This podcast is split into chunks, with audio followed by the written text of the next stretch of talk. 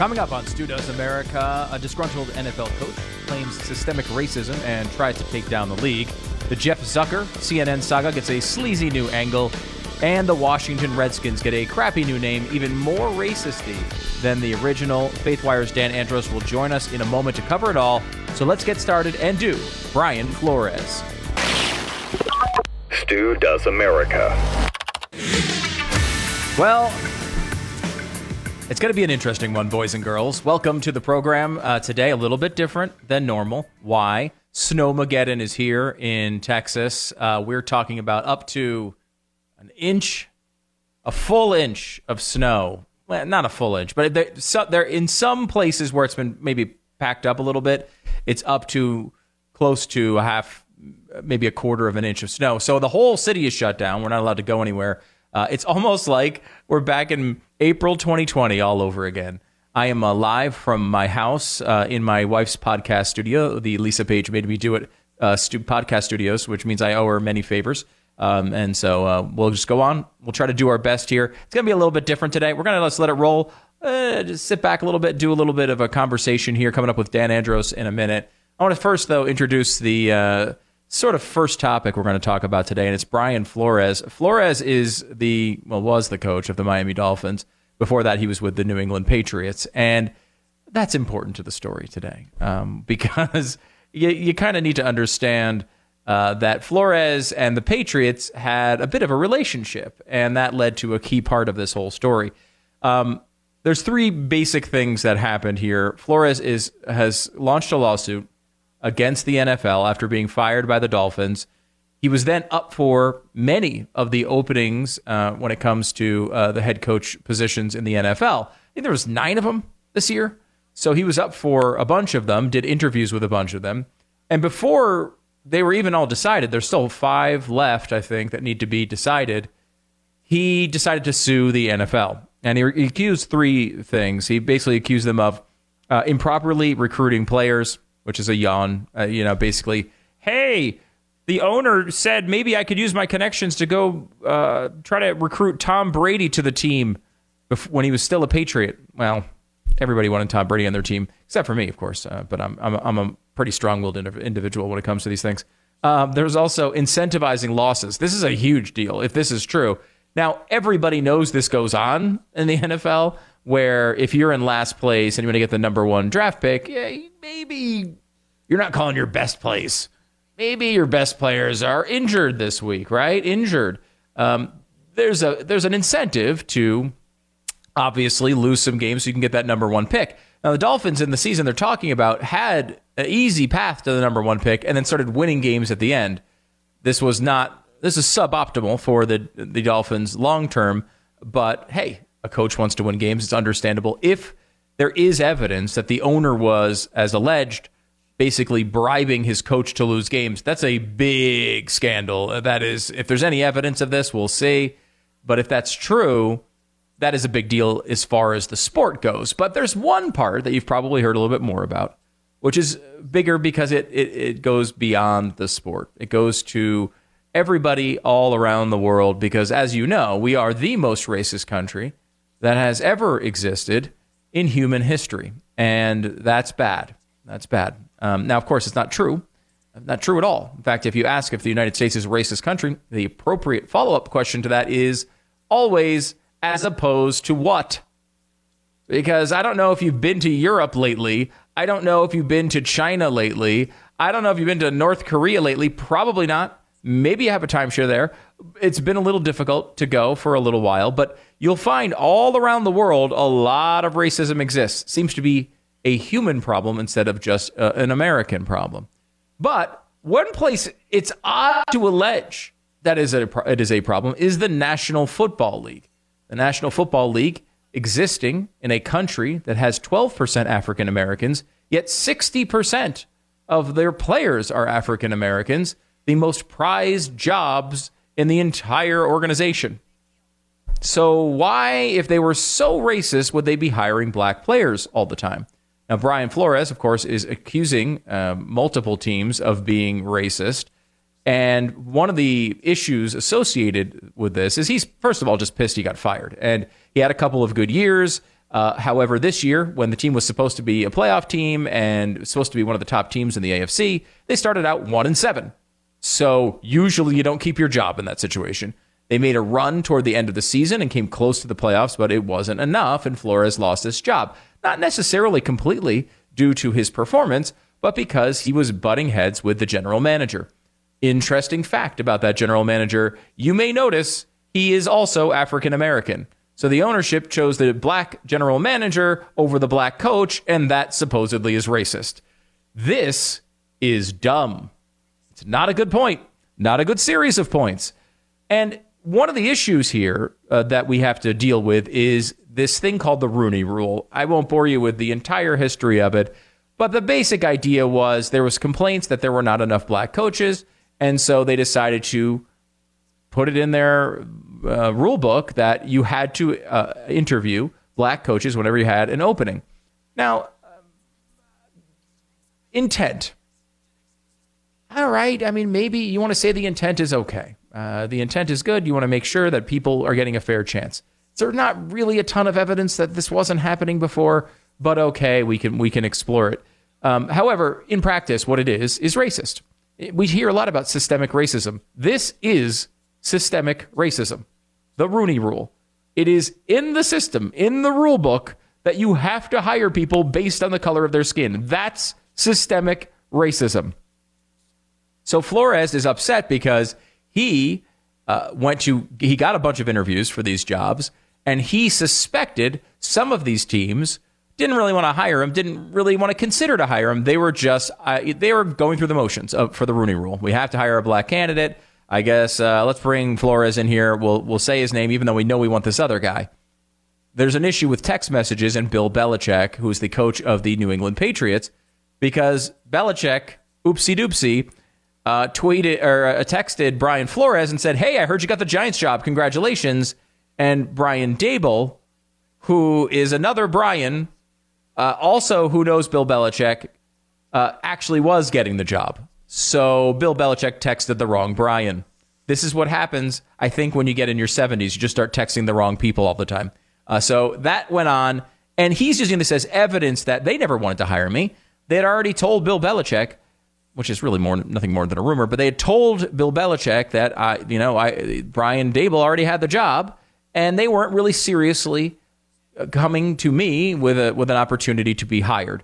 So big lawsuit going on racist uh, implications all over the place. We're going to get into the details uh, and with a bunch of stuff today. As we're kind of we're going to have a little conversation today. Dan Andros joins me here in just a second.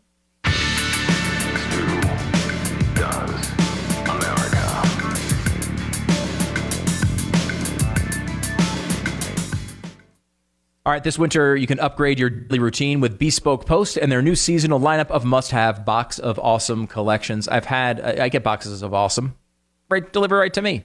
First of all, I'm awesome, so obviously I'm getting boxes of awesome. But in addition to that, Bespoke Post has a great lineup of these things. No matter what you're into, whether you know they have all sorts of examples. There's tons of them, and basically you go to boxofawesome.com and you take their quiz, and with their quiz, uh, kind of gives you uh, a, a, a, selection of what kind of box would be right for you. What are your interests? Uh, it's free to sign up. Uh, you can cancel anytime, uh, and each box costs only 45 bucks. Now they say uh, they give me the little talking points here of like what their product's about, and they say uh, it has over seventy dollars worth of gear inside. This is true. However, it is inefficient in explaining how awesome these boxes are because it's way more than seventy dollars. Everyone I've ever seen has been way more than seventy dollars. Uh, you get 20% off your monthly box. Uh, the first one when you sign up at boxofawesome.com and enter the code STU at checkout. 90% of everything that comes in your box of awesome, awesome is from a small up and coming brand. This is cool stuff. Not everybody around you is going to have it. Check it out. Boxofawesome.com. The code is Stu for 20% off your first box. Boxofawesome.com. Code is Stu. Should we consider, I don't know, not making decisions based on color of skin? Is that something the United States uh, wants to, I don't know, maybe investigate, maybe partake in a little bit? I thought that was the plan the whole time. Apparently, that's changing uh, now. Dan Andros from faithwire.com joins me. Uh, and uh, Dan, you know, this Rooney rule, the whole Brian Flores thing is just a giant mess. Yeah, it is. And, uh, you know, first of all, my, my first thought is the whole thing seems ridiculous for a complaint about racism, et cetera, for a guy that was making three plus million dollars a year.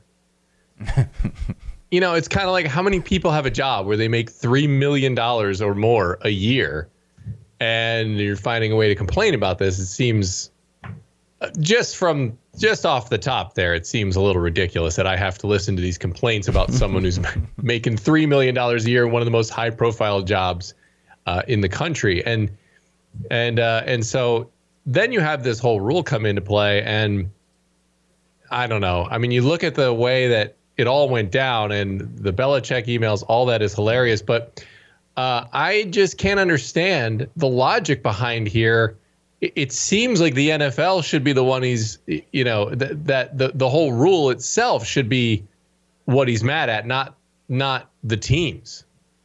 Yeah, you know, I mean, if, first of all, you're right. They pay him over three million dollars a year, and they they hired him in the first place. I don't know, like, why would a racist team hire him and a black general manager in the first place? It, it makes absolutely no sense. Um, but beyond that, there's this whole thing that happens. I think when when uh, this type of lawsuit gets filed it actually discourages team in the teams in the future from going this route because they're afraid if they fire someone for going one and seven with a playoff team that they may very well wind up getting uh, in the news cycle, getting sued, and I'll have all this other stuff go on. You're actually sort of hurting the entire uh, process here of hiring more minority coaches by attacking this team for hiring you initially, and then on your way out, you want to, you know, leave every bridge burned. Yeah. And and the whole rule, I mean, the way it's set up, it kind of forces these teams into these scenarios because instead of just looking at the person you want, and it sounds like the Giants had the person that they wanted, but then because you have this rule, now you're forced to, oh, we we've yes, we already know the person we want, but we have to fulfill this rule or else we're going to get in trouble. And so you know, when you have the person you want and that person doesn't happen to be a minority, that's a problem. You know, now now it's a problem because of this rule. Now you have to do these shenanigans because what Flores was saying was it was a sham interview and you know they'd already picked their guy. Well, it wouldn't have happened at all if if this rule wasn't in place. You wouldn't even gotten talked to. And it's like maybe you could have gone in there this role probably, even if they had picked their guy, probably gave him more of a chance at getting that job than he would have had previously because he could have gone in there and just blown their socks off and just had an amazing interview. And they could have been like, you know what? We got to change course here. So I don't know. It, it just, the whole complaint just seems ridiculous. Yeah, I mean that was I think believe that was Mike Tomlin's story where he came in. He wasn't the favorite for the job at the time, but he blew them away in the interview. They wound up loving him, and now he's been and one of the longest tenured coaches in the NFL right now. Um, and like, I think fundamentally we have to look at this rule for what it is, which is if you are going to require that every team comes in and gives an interview to a, a minority coach, you are by definition telling them that even if they have the best candidate on the market, they have to come through with this interview anyway. And when they that interview is going to be a sham if they already knew who they want to hire. And right. you can't complain about it being a sham when the whole thing is directed to to make teams com, com, uh, commit to sham interviews. They, yeah. they have to do it by rule. If they don't do the sham interview, they get in trouble. And now, apparently, if they do the sham interview, they get in trouble. right. The whole thing seems a little demeaning to me. It's it's it's it's the similar feel to Joe Biden you know, saying that he's going to only hire, you know, an African American female to the bench, uh, to the Supreme Court. And it's like, if I'm that person, and now, no, look, of course, I'd be, look, I'd take it, right? If I was the one that benefited from that, all right, I'll take it. But in some way, though, it's, it, it kind of takes away from the achievement because you didn't beat out everyone else. You know, there was just uh, an external factor that you had no control over, being born with a certain color skin and that gave you in this particular case because of people wanting to fulfill you know a certain you know makeup of the court you know racially wise that propelled you into a a, lead over other candidates and so to me, that almost like takes away from it. It feels like it was given to you rather than earned to some extent. I mean, obviously, all of the whoever gets picked is going to have earned it to some extent, but you're still going to have that. Wow, would I have gotten this if if uh, I wasn't this color? And uh, I think that's wrong. I mean, I think you would, you know, you want to make sure that if that you're not intentionally leaving out a candidate uh, who who's a minority, um, but at the same time, if you're forced to do it, the meaning of the accomplishment gets sort of diminished. Yeah, and when you, you bring up the Biden example of the Supreme Court, we went through those numbers. You were eliminating something like 98% of possible people that could come for these jobs. And it's like, well, you were the best of that 2%, and that's a that's really hard to do. You know, it's it's not without its its level of achievement, but it doesn't mean the same thing. And you know, look, we know this stuff goes on. We know the identity politics game gets played, especially in politics. But it's interesting to note that the NFL is the one with the rule here. The NFL is requiring uh, an interview for a minority for every candidate, and sometimes it's multiple minorities. Now they've changed this rule so many times. That's not the case. The Democratic Party doesn't even say that. They don't say they're they they are requiring an interview for uh, for uh, minority candidates. This is like it, it's really pathetic that a an organization like the NFL that is designed to be uh, to be decided in, in all of its context, uh, contests decided by merit and merit only, supposedly, has a rule that takes away the merit. It's not that a black coach is not the best candidate. They very well may be, but they should have to win a full competition just like everybody else. Yeah, and it shouldn't be shocking when there's not. I mean, uh, you probably know the stats better than me off the top of your head, Stu. But what percentage of Americans are African American right now? There are what 32 NFL teams. Mm-hmm. I mean, that's 32 jobs you're talking about.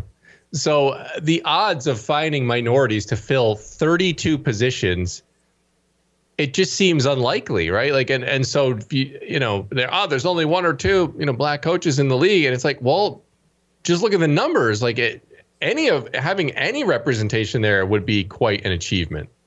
Yeah, and here's the thing, and this is because if you bring up these points, people will say, "Sure, yes, we know we shouldn't make decisions based on color of skin." Blah blah blah. That's so antiquated. And then they'll get to the point where they say, "Well, sixty percent of the league is black, and therefore sixty percent of the coaches should be black." This is a uh, this is a a false argument. Uh, the, the premise of the argument is nonsensical. The the skill set you need to be a player in the NFL is not the same skill set that you need to be a coach in the NFL. And what happens here is African Americans completely outperform white people, except for punting. We're really good at punting. Um, but generally speaking, outperform white people when it comes to the merit based positions of these uh, playing uh, uh as a, a, the high salary positions of being a player. So, but like that, you know, like think of the fat offensive lineman that's 375 pounds and then, uh, you know, think of Terrell Owens, who's in perfect, you know, physical shape when he's leaving the league. Um, eh, you know, DJ Metcalf. That is not the same skill set that Andy Reid has. But Andy Reid is going to go to the Hall of Fame as a coach because he he's able to do that job. Now, there's plenty of players that have come on to do that job. But what's interesting here is you have a, a population of about 12% of African Americans that make up about 60% of the league obviously that's not racist if unless you're saying it's racist against whites. I don't I don't know what you're saying here. And when it comes to coaches, what happens with these players? There's plenty of white players in college. There's plenty of white ki- players in high school. And those ki- those kids love football just as much as the African American players. And then they get to these high levels and they get outperformed by African Americans. And what do they do? They go into coaching earlier they start their coaching career years before many of these African American players because they're not they're still playing while uh, you know people uh, who are white are like ah, I mean unless I'm punting I can't get on the team. Right. So I mean it's just a different skill set and it's it's not that African Americans don't have those skills. Of course they do. But white people are made up of 70% of this country so they're going to get a lot of the jobs. That is not racism that's just reality. Yeah. Uh, so what, let me understand your point here, Stu. Are you saying that if uh, activists want to see more African American coaches, they need to encourage African Americans to be worse athletes? yes. That is so that, exactly what I'm saying. Okay, all right. Yeah, I just wanted to just wanted to make sure I got understood. Start dropping more passes, throw Right. it over people's heads. You'll Uh, have no you other know, choice but to go into coaching. You'll increase the Yeah. ranks. it's true. Well, I Okay, got it, these yeah. are not the jobs, Dan. That you, we and I grew up together uh, in Connecticut, and we pl- uh, spent about eighty percent of our time playing sports in the backyard. There were very rare times where we were like, "Oh man, let's reenact that Super Bowl moment where the coach called that play." That's not what you want to be when you're a kid. You want to be the player. It's only when Right. you fail at being the player that you go into coaching. that, Right, that's right. when you do it. Oh gosh! All right, let me uh, let me take a break here, uh, and uh, we'll come back more with Dan Andros at Dan Andros on Twitter. Make sure to follow him. Back with more in a second.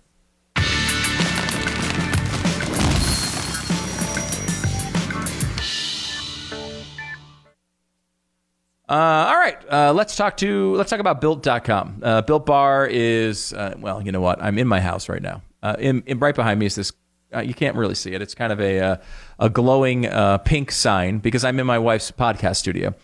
If you listen to my wife's podcast, there's a very good chance you will hear her talking about Built Bars. She's the one that sort of opened up this world to people at the Blaze because no one had ever really tried them before. My wife, though, gets them all the time and she started raving about them. And she's been talking to people all around the country about how incredible built bars are. They're the best protein bars out there, 180 calories or less, you know, uh, four to five net carbs, four to five uh, grams of sugar, uh, high in fiber, high in protein.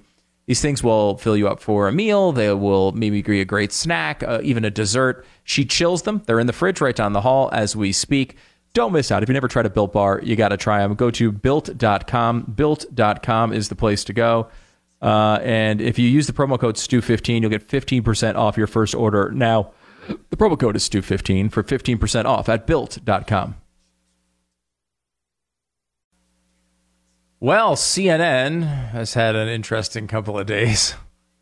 Uh, kind of out of nowhere yesterday, Jeff Zucker, who's the head of CNN, stepped down, uh, really out of nowhere. And as he was stepping down, he said, "Oh, by the way, during the middle of this uh, Cuomo investigation that we've been doing, uh, eh, someone mentioned I may have been in a multiple-year f- affair with someone uh, that worked for me, and I never really mentioned it. And because of that, uh, bye bye." So that was kind of the statement. A little bit of a summary. Dan Andros uh, from faithwire.com is with me to talk about it. And Dan, it's interesting to see all this stuff happen. You know, it really couldn't happen to a better organization. I mean, it sure looks like Chris Cuomo is just setting the place on fire on his way out. you know what I mean? I mean, it's like uh, this has there has to be more. By the way, I'd like to get your take on this as well, Stu. But to me, there has to be more than just this. And uh, I saw Stelter a clip of him with I think Alisyn Camerota, whatever her name is, um, talking about this, and she was shocked. She's like, "These are consenting adults. I don't understand."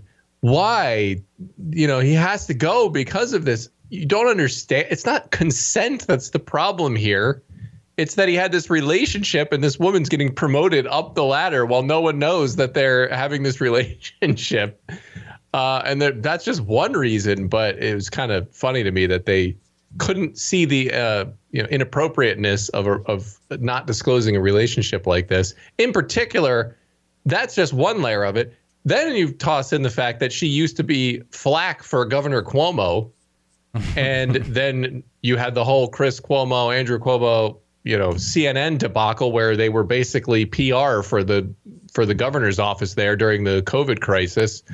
Um, and of course, that's all been shoved down the memory hole. They don't want you to remember that they sat there on air day after day talking about how he's replaced Trump as a leader. He's a de facto president. I mean, you see the clips, the highlight reels that some uh, people have have dug up, but they're trying to shove that one down the memory hole. But what a disaster! And um, but I mean, to me, it looks like Chris Cuomo is just he he held on to all this information. They're not giving him the payout he wants, so he's like, "All right, you're not going to give me my money. I'm setting the place on fire. Good luck." Yeah, I mean, think about it. How long did we ask this same question? We asked it a hundred times uh, on the show. Why is Chris Cuomo being protected? What does he have on these people? I mean, what That's right. on earth is going on? He is a terrible host. He has uh, has embarrassed himself tons of times just do, just doing his show. He has And terrible ratings. network. He embarrassed the network. He left quarantine to yell at someone on a bicycle.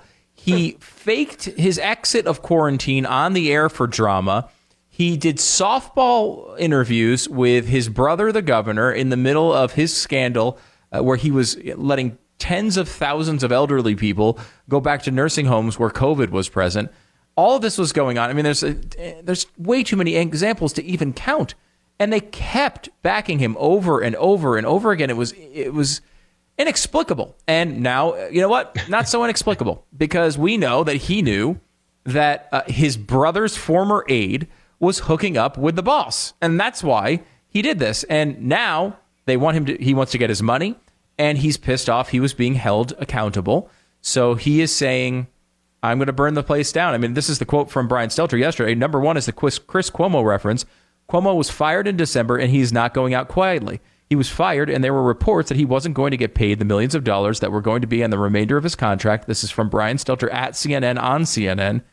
He said, So, as a source said to me earlier today, he was trying to burn the place down. He was going to court, uh, going to court, trying to burn the place down, claiming that he had incriminating information about Zucker and Gollust. This is the woman mm. he was he was hooking up with.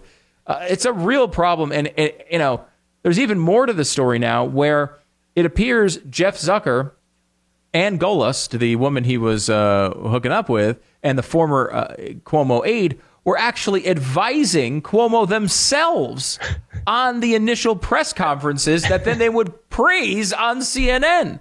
Yeah. This is so incestuous. Yeah, but for, number one, first of all, I'd not seen that um, quote from Stelter, and so uh, I'm actually shocked that I agree with uh, Stelter. Uh, for, finally for happened. My, Unless you were his source.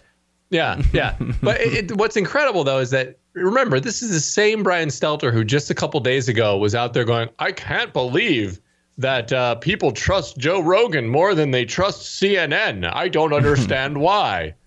and yeah, now that now that, then the then the house is on fire after that. You're like, oh, okay, maybe that's why uh, this happens. But uh, yeah, I mean, just utter disgrace, and it's no shock to me why absolutely nobody trusts CNN. The the fact that not only was Chris Cuomo helping his brother out, which we've now seen, he must have saved stuff because it to, to if they were actually also doing it, the president of CNN and you know the the former governor's Flack, uh, who by the way she still has a job there, I think, as far as yeah, last I looked, staying right now mm-hmm. which is how how does that work? I mean, how, is that not the most awkward walk back into the office? But um, what a disaster for what a disaster for CNN, you know, to have their president like just they're just political hacks. I, I mean, and look, still we were at CNN with Glenn. What what is that now? 14 years ago, 15 years ago, and like they had a liberal bias, but it wasn't like this. I mean, it wasn't this bad. No, I, I, don't think the uh, the people in the higher levels were actually advising candidates and politicians no. on how to how to please the press, and then doing gushing coverage of it. And this yeah. is one of the things that bothered me so much with Chris Cuomo, and that he actually emailed a full speech to um, to his brother, and, and it was like the first word we heard from Andrew Cuomo about this was basically Chris Cuomo's speech that he penned, and it's like Chris Cuomo is writing a speech it's going to the governor. The governor's saying it, being covered by CNN and analyzed by CNN. Uh, this is the same thing that happened with the press conferences. Jeff Zucker uh, and and his girlfriend were calling up Andrew Cuomo and saying, "Hey, here's how you can present this information. Um, here's a good way to do the press conferences." Cuomo did that, went on the air, took their advice, and then got basked in praise by the people employed by Jeff Zucker and his girlfriend. This is, I mean, it, it, it, there's no credibility here at all. It's incredible because I mean, I work for CBN now. We're a Christian broadcasting organization, so that's clearly our perspective that we're coming from is from a Christian, you know, point of view on things. So that is our admitted bias uh, when we're trying to report the news, and like you know, we're a fraction of the size of of CNN, the world's you know ginormous news leader or whatever they call themselves these days. And the stuff they would do like that, like you just went through on a day to day basis, is stuff I would never even consider doing in my wildest dreams.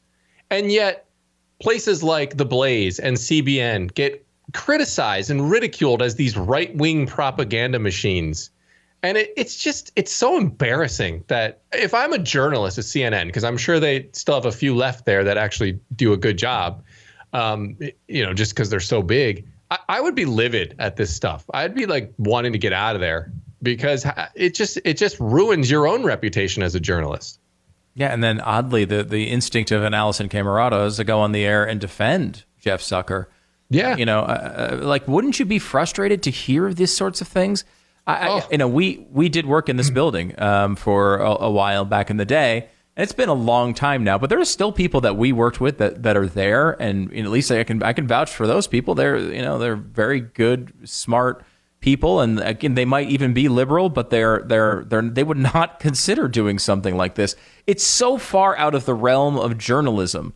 It's so far away from anything that could even be considered mildly, mildly borderline. These are actions of of people who believed they were powerful enough to never be questioned.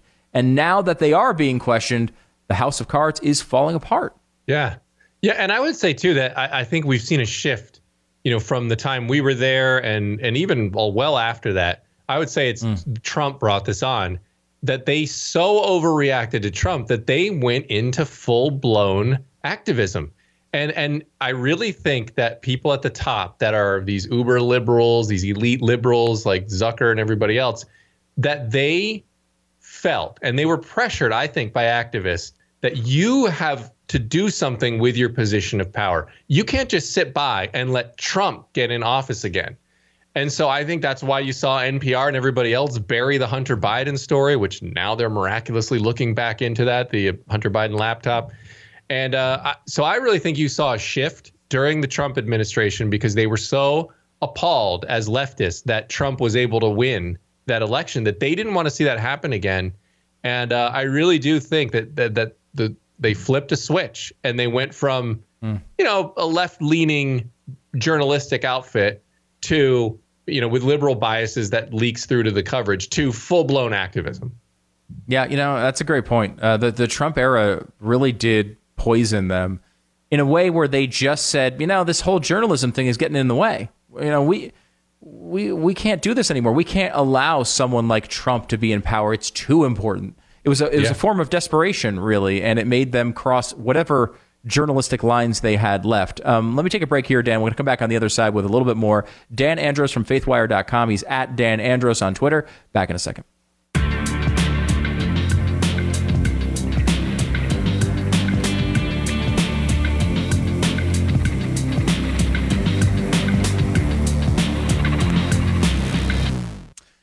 Here I am in my home. And I'm not currently looking to sell this thing. I kind of like it, and I like Texas, and I don't want to leave it. Uh, in uh, our home here, we have a little podcast studio for my wife. Her podcast, Lisa Page, made me do it. Uh, she has a podcast, and she's on Instagram all the time. And so this is a very Instagram friendly room. Uh, and, you know, like you got to find, I wish I could show you this room. I can't really direct the camera around, but I am surrounded by more pink on the walls and more uh, furry, like blankets and trinkets and everything's rose gold or pink. All, all, I'm telling you is like this isn't the room that I would design for myself. It's the design she. It's the room she designed for herself. Uh, if you have a, a, home where you have a room like that, you love it. You love it more than anything else. And sometimes when you are that connected to a home, it's hard to get your head screwed on straight about what you're supposed to get for a house um, when you have lots of memories and things like that. Uh, you want to be able to have a real estate agent that can kind of just talk you down and say, look, this is the truth of the matter right now. This is what this house is worth. This is what you need to do to it. If you're going to a new home, you don't want to get walk in and fall in love with something and then you're overbidding. They now have someone who has who understands and has a sober view of the market in crazy times, which are going on right now. It's realestateagentsitrust.com to find that person, no matter where you are in the country. Realestateagentsitrust.com. Welcome back, Stu Does America from home. Uh, today, uh, the new Census Bureau report is out. Uh, finds that in 2019, just under two thirds of American kids lived with two married parents. 93% lived with at least one biological parent. Uh, but there's some really interesting uh, breakdowns of this.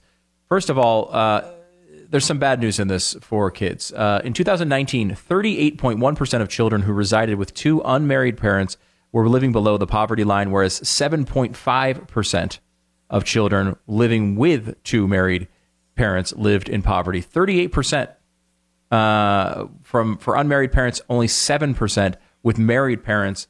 Uh, here's the chart, uh, and you see it broken down by racial groups. So I want to talk to about that here in a second. But first, Dan Andros is here with us from faithwire.com. I, I, I don't know. Are you shocked that the results are not as good if you're not, you know, participating fully in the old school nuclear family, Dan?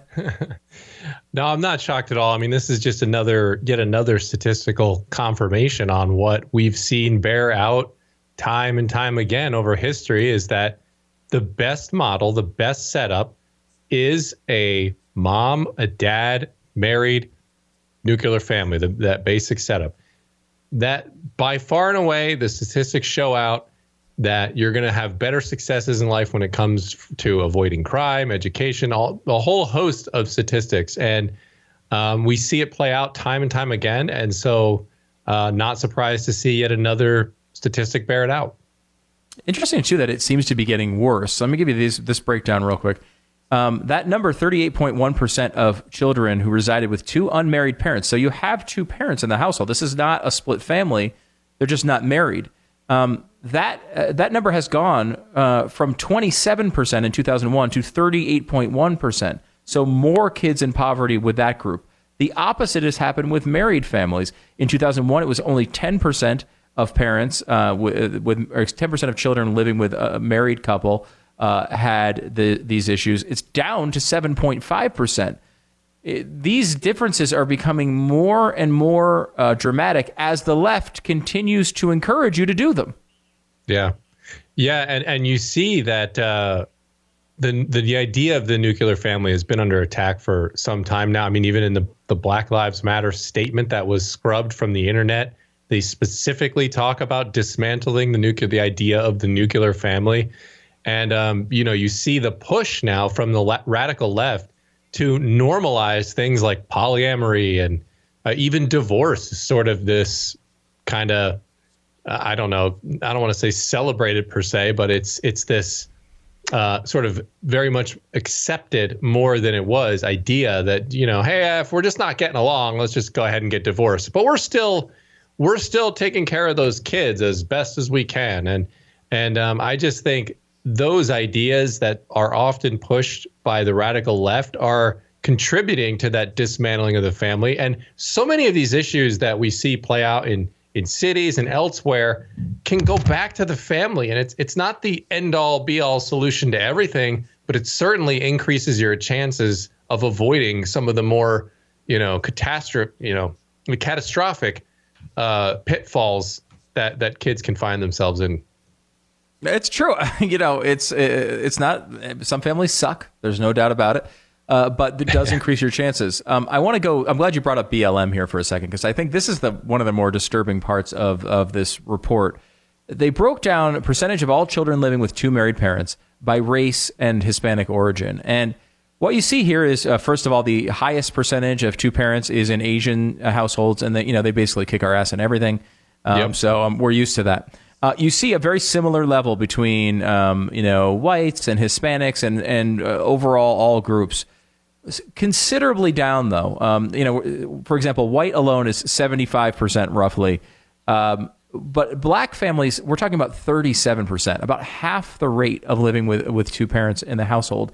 And it strikes me as this is really a factor of the Af- African American community has been most targeted by this propaganda, by these leftist groups. They have been victimized more by these leftist groups than other racial categories. And you see something like this, it's really sad. It, it paints a difficult uh, picture of the future. And I think it's explainable. If, if, if you if you ha- if you dabble too much in progressivism, you get results like this. Yeah, and, and, I mean, I remember Stu from your research in Inconvenient Book uh, that Glenn wrote back in the day, and uh, you know it, it, yeah, and it and it just showed that you know the inner cities that were largely made up of African American that were Democratic controlled for century or for decades rather, and no improvement whatsoever, and yet there's this just incredible grip on the voting block there that that African Americans vote in such high numbers for Democrats. It's really one of the more remarkable things I think uh, that has stuck. And I mean, part of it is Republicans doing a really bad job in offering a, a counter to to some of these policies that have not worked. You've tried that for 50 years. How's that working out for you? You keep blaming Republicans for this, and you've yet to even try something different in your city to see if it gets better. Or forget about the politicians, you know, just really focusing on the family. And, the, you know, that Asian statistic is really interesting to me because um, when you look at after, shortly after World War II, not a pleasant time for Asians to be in America. You know, uh, not exactly a highly trusted group at that time. I mean, for crying out loud, you know, FDR put them in camps because we couldn't trust yeah. them. And so obviously that carried over, that sentiment carried over shortly after, you know, the war ended.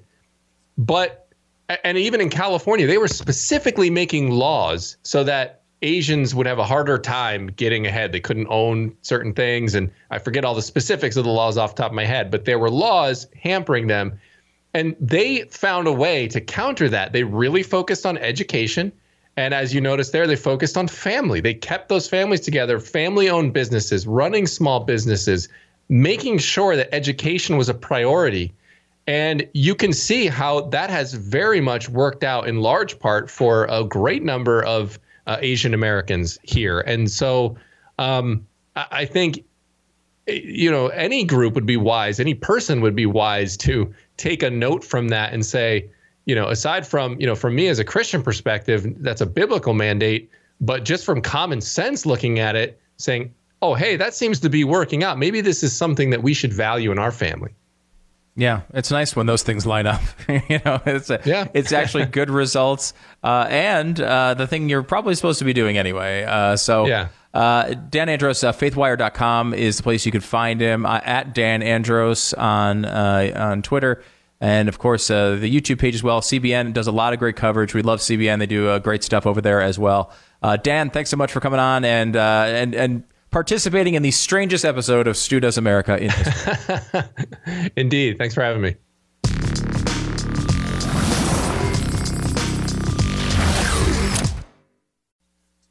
Well, it's been a little bit of a different show today. I've noticed. Um, we uh, we do appreciate you tuning in uh, in the middle of Texas snowmageddon, where basically we have about an inch of snow outside.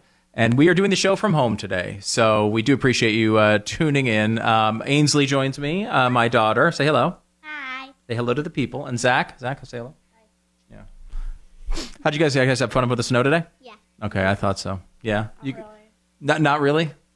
Dumped snow on my face.